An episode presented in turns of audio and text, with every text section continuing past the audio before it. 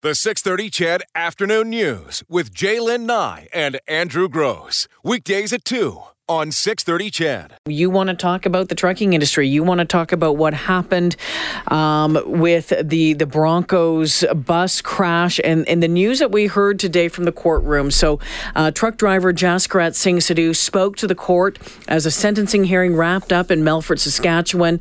Global News Radio's Richard Cloutier was there and has the details. Sidhu took a moment to compose himself and spoke clearly and slowly. I can't even imagine what you guys are going through, what you've been through. I have taken the most valuable things of your life. I came out of the truck and I heard the kids crying. Until that time, I had not known what had happened. It took me time to realize it's a bus. I take full responsibility of what has happened.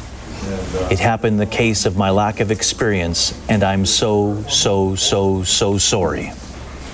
His lawyer would not offer a specific recommendation for his client, telling courts Sidhu is not a Canadian citizen and would be ordered out of the country on anything beyond a six month sentence.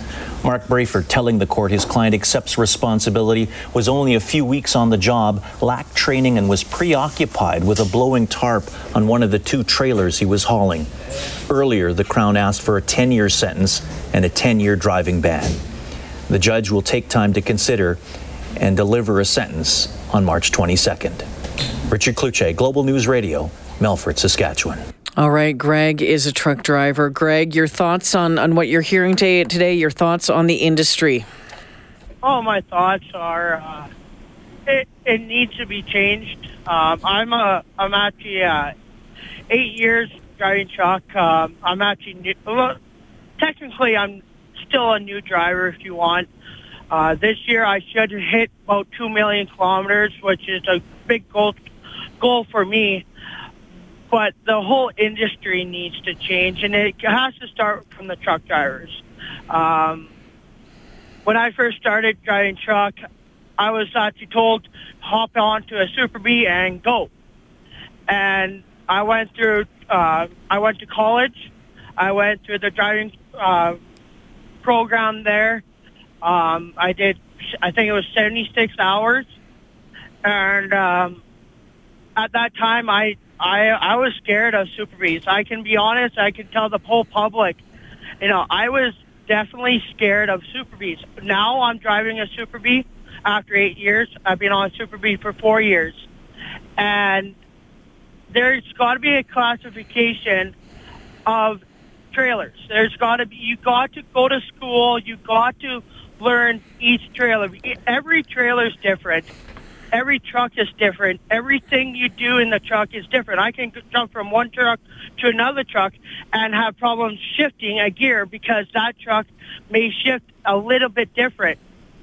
Where it has to get down to, you know, if you start with a single uh, triaxle trailer, you do that for two years. Then you move up and you move up to the next level. There's got to be somehow, somehow, somewhere, something's got to give. And, you know, I feel super bad for the families. Um, my prayers have always been with them. I don't, I, uh, me personally, if that was me, I would ask for 29 years. I would ask for the max because I know I did something wrong I, and it could be a lack of judgment. It could be a blow, blowing tarp. It could be whatever you want to ma- imagine go wrong. But in the end, you blew a stop sign. You shouldn't even be on the highway. Like, you know, our logbooks are like our Bibles out here. Mm-hmm. It could save you and it could destroy you. And not knowing how to write one, ask a guy. How I like how many times I've been to a truck stop and, you know, learning there's different ways of doing a logbook, sleeper berths, and you name it. There's different ways on how to do it. And, you know, just go to a truck driver, ask him, ask the experienced guy, ask the old guy. The old guys have the most experience. And the whole industry just needs, you know, to come back to terms and you know, and it has to come from the truck drivers. What, what do you think of the idea of electronic logbooks being mandatory? Honestly, I hope it counts so much faster than what it is right now. Yeah. Uh, on the federal side, I believe um, it isn't. It's supposed to be in place now. I do believe on the federal, there are two different kinds of um, logbooks in Canada. There is the federal, where every other province in Alberta or in Canada runs. So it's 13 hours driving, one hour off du- or on duty, I should say, and then you got to take an hour off. Where Alberta is a little bit different. We are 15 hours. Where we're actually called a provincial logbook. So we get in all- in total you get 15 hours, 13 hours driving, two hours working time, and you still got to take that hour break. Hmm. So there's two different logbooks that you can run, but if the provincial logbook is just for Alberta, you can't go to BC, you can't go to Saskatchewan, you can't go to the states. Then you got to run federal Mm-hmm. and I can't wait. And then that just it saves the truck driver, it saves uh, the companies, it saves the public, it saves everybody. And in the long run, when that your 15 hours is up or your 14 hours is up, you go to bed. You can't drive down that road anymore. It, the truck shuts off. You hmm. can't go any further. Yeah. Hugh, thanks for this. Appreciate your call. Uh, Take, or that was actually Greg. Sorry, Hugh And, is and uh, this, online. the scale knows. So if It you does it, if yeah? you violated, then the next day you could pull into the scale. They can look back and see you had a violation. Hugh is uh, on the phone. Hugh, you're talking. You're you're worried about enforcement. Not. Hello, Jalen. How are you? Good, thanks. I uh, come from a trucking family. My dad, I grew up in a Fort Louisville, running up and down the highway. The problem, as I see it, is there's enough regulations here that if people actually followed what they were supposed to follow, it would eliminate a lot of the problems. Where you get these small, smaller companies with less than two or three or four units, then it becomes a problem. These bigger companies like uh, Arnold Brothers or McCoshams or or these heavy equipment haulers like Entrec or all these other companies, they are so rigidly enforced and the mm-hmm. OHS is so far up them in their analyticals that they have no room for error. So these most of these drivers of these big companies aren't committing these kinds of crimes. It's these little guys that are not regulated or self-enforced. Because when you have a certain amount of employees, like your safety officer was saying, it mm-hmm. becomes mandatory. Yeah. These, these, these, these big carriers, they can't run at these kind of risks. It's No. a small guy. And You're, you're right. And what happens is it's dollars and cents again because what happens is you get a lease operator working for an Arnold Brothers, for example, right? And he feels like he'd like to make a little bit more money. Um, so he forms his own trucking Yeah. company with that truck and hires his buddy or his brother. And now they have a three unit trucking company. But they're basically truckers dispatching themselves. Now they're not under the same obligation to police themselves, right? I, I know exactly what you're talking about. Well, and, and if you look at these trucks going down the road, you'll see a plate on the front of them. It'll say PIC. That's Preferred Industrial Carrier, and those are the ones that follow those. That's like a any company in Alberta that wants to uh, bid on certain projects must be COR certified. It's the same idea. It's the same protocol. It's the same idea. The oil field companies are online now. Everybody's following the same thing. And that guy that was going on about more hours in Alberta as opposed to federally, that's to allow the oil field guys time to operate. Because a lot of times you have a two or three hour travel time to site before you can even get to work.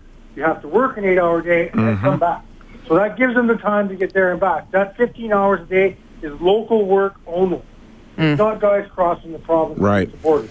Right. So there's that, that, that's that caveat. And that makes, if you don't have that extra time, and I don't know about anybody else, but I know in all my experience in 30 years in the oil field industry, a day don't stop at eight hours. and if you have these trucks shutting off on themselves, like these electronic logbooks ideas, shutting off on themselves, they'll be shut down on the highway in the middle of places where they're not supposed to be. That truck, what happens if that truck's going down the road? Okay, you know you got 20 minutes, you're half an hour out of Valley View, and you don't get to Valley View, but you you you end up your truck shuts off on that hill at Isagun Hill. Well, what happens if your truck stops on the hill? Well, there's yeah, and you're right. There's issues either way. I mean, when you you talk to a truck driver, well, yourself, I'm sure, you go into load thinking it'll take an hour to load, an hour to tarp, or or you know strap down, but you're 50 second in line to load, so you're Yeah, so yeah, you're waiting for four hours to load. Now that's That takes off that the takes overall that time, takes yeah. off your overall time. And you see, now where, where people start to complain now, okay, okay, let's make all these truckers do all this. Where are you gonna Where are you gonna see that? You're gonna see that at your uh, your uh, your ten dollar or your dollar store. Your prices are gonna be four dollars now because it takes that much longer for them goods to get there. For sure. PIC, by the way, is partners in forced to comply. compliance. Is actually what it is. Partners in Yeah, but you're, you're Yep. still we're still gonna pay for those consumers down the road. Yep, for sure. Hugh, great, uh, Hugh, great to hear from you. We do have to take a break here. Thanks for giving us a shout. It's three fifty. Hold the line, everyone. We'll get back to you. Uh, Dave's been holding for almost thirty minutes. Dave, you say follow the money. That's exactly right. Uh, if you if you were to hold responsible these co- these corporations and companies that are getting their products hauled, you would soon find them stop hiring the cheapest outfit out there and, and, hire the outfits that pay for safety and pay for experience. Wait, I mean, all these accidents, it may not stop them, but it's definitely going to put the onus on the companies to do the safety and do the training. Awesome, Dave. Thank you for the phone call, Marty. We'll get through as many as we can. Uh, Marty, you're a truck driver. Yes, I am. And I'm completely appalled at this guy and his violations. Andrew mentioned he didn't feel there was a connection. I can't help but think there was a connection. 70 violations in 11 days? It's pretty obvious the gentleman slept through that stop sign. Well, when he I said have done that had he kept his logbooks up. Yeah, when I said there was a connection, what I said, what, what I meant was, or if I didn't make it clear, in in the trial, in the sentencing hearings in Melfort, the prosecution was clear that there was not a connection between the logbook violations and the accident that day. They didn't want to confuse the facts. Wow. Those regulations are in place for a reason. I feel strongly that had he been following his logbooks properly, this maybe wouldn't have happened. And speaking of the prosecutor, I think the families are going to be quite disappointed in him looking for 10 years in jail and a 10, a 10 year driving ban. In my opinion, he should get a year for every life. He should get six months for each injury and then 10 more years for the violations. I, I, I think this guy should do life in, in prison, but that's just my thought. Yep, for sure. Marty, thanks for the call. Let's go to, it looks like Washington uh, this afternoon. Hello. Hi, how are you guys doing? Good. Good. You're a truck driver. Uh, yes, I have been for many years. Um, you know, I can't really weigh in on what happened with this individual fella and whatnot, but I can tell you one thing that our industry, as the trucking industry, we're a dying breed. There's not enough of us out here. It's really, really difficult. And all these uh, regulations that you guys have been talking about that, you know, people want to implement and all that kind of stuff, that's all fine and dandy, but it's going to be a very hard, difficult situation here.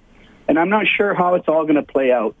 Um, but I can tell you that it's really going to be tough. I can see it from the inside, and uh, training new drivers has been a chore. The people don't have the heart anymore. My buddies, like from you know that I call, you know, old school. We took pride in our work. We loved our jobs, and you know what? Truck driving is one of the most important jobs out there. Mm-hmm. We should take pride in our work because everything that you look at in your life, it comes from a truck. Yep. I don't care if it was on a plane at one time or a mm-hmm. train or a bicycle or whatever. At one time or another, it was on a truck. And people should take pride in their job as truck drivers. And if we all did that as truck drivers, I think that, you know, things might be a little bit different. Hey, can I ask We're you a quick dealing- question? Because I'm, Sure, I'm running out of drivers to ask. So Yeah. my trucking experience goes back, you know, I, uh, 25 years ago is when I was in that industry. So I'm sure things have changed. I want to ask you about electronic logbooks because some drivers are saying it shuts your truck down. I can't imagine that's true. Well, they're, they're not doing that right now, no. Okay. They're not shutting you down, but Uh, But the I mean, violation is there for the up- scale to see. That's what they want to start implementing, apparently. They, they're looking Um, at that or throttling it down so you have to pull So over. right now, I mean, they're talking about shutting it down. Yeah, like that other fellow said, I can't see how that's going to work. No, no, nor can you know I. I mean? Let's be realistic about it, right? Yeah. I mean, the You whole know- idea behind an e-book uh, or e-log books, for my by way my way of thinking, is that if you violate it, it's a permanent record. So when you pull into the next Yeah, scale, there it is. Do something about it. Like we got Right. the record. We've seen. Hey, this guy went over his hours. I was guilty of that. I did that for many years. Used to. I used to get crap from the safety officers all the time. what are you doing? You know, how come you worked 18 hours today? Yeah. Because I want to make a lot of money. and and you know whatever. I did that when I was younger and whatnot. But really, you know, um, it's it's not right. You know, and uh, and and if we if we start, you know, coming down on them, then we we we should be able to to uh, to control some of it. But I don't know, man. It's going to be tough. It's Thanks be for the phone call. Yep. Thanks for the phone call. Like I said, call. the key word here is we're a dying breed, man. yep. Jaskira, Jaskrat Singh Sidhu uh, spoke to the court today uh, at his sentencing hearing in Melfort, Saskatchewan. The 630 CHED Afternoon News with Jaylen Nye and Andrew Gross. Weekdays at 2 on 630 CHED.